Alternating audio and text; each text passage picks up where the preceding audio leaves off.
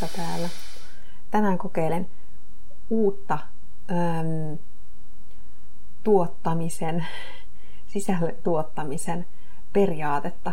Asetin itselleni aikatavoitteen, jonka sisällä mun pitää saada tehtyä tietyt asiat suunnittelematta etukäteen, että mitä sisältöä tulen tuottamaan tässä tietyssä ajanjaksossa.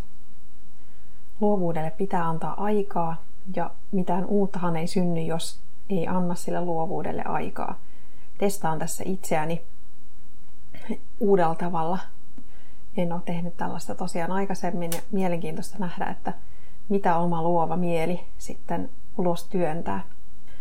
Mä olen yrittänyt opetella käyttämään fokuskelloa, jota kutsutaan tomaattilajikkeen mukaan.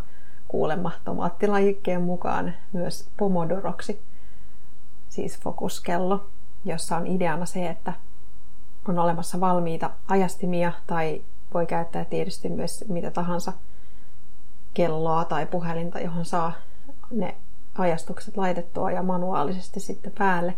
Niin sen idea on se, että 25 minuuttia tehdään, sitten on tauko, sitten taas 25 minuuttia tehdään ja sitten on tauko.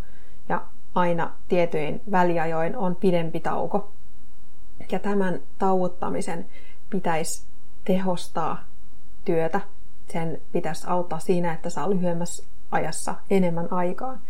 Ja niiden taukojen pitäminen on tärkeää, koska se juuri tuo sen fokuksen, että se 25 minuuttia, mitä on aikaa, tai toki sitä voi muuttaa sitä pituuttakin, mutta toi 25 minuuttia on ilmeisesti ideaalinen, niin siinä saa enemmän aikaan silloin, jos pitää säännöllisesti tauon, lyhyen tauon ja välillä pidemmän tauon. Tuonkin asian opetteleminen vaatii selkeästi uusien rutiinien muodostamista, koska vaikka mä olen laittanut sen itselleni muistutukseksi, että teet töitä tällä tavalla, niin mä en silti tee niin, vaan mä teen edelleen sillä vanhalla tavalla, että voi mennä 4 tuntia johonkin juttuun ilman, että mä ajattelen, että siinä menee niin kauan aikaa, vaan mä en siltikään välttämättä sen 4 tunnin jälkeen ole saanut sitä valmiiksi, mitä mä ajattelin saavani. Niin uskon, että tällaisen tauottamisen kautta, koska siinä on ideana myös se, että sen tietyn jakson kohdalle merkitsee tavoitteen, mitä sen aikana pitää saada valmiiksi.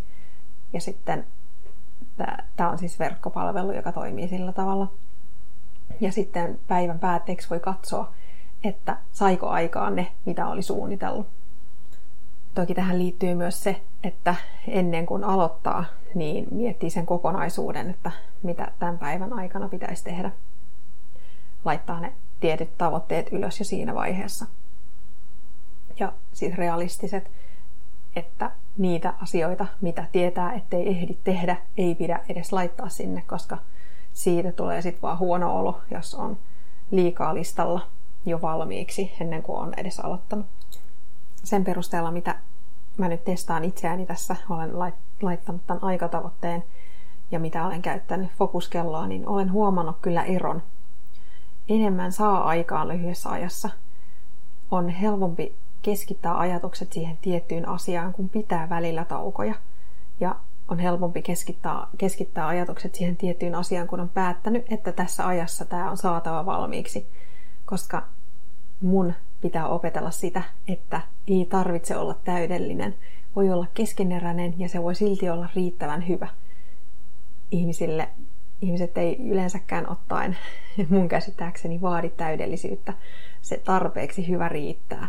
Ja se, että on itse tyytyväinen siihen omaan tekemiseen, se on kaikkein tärkeintä. Kiitos kun kuuntelit. Toivottavasti sait tästä oivalluksia.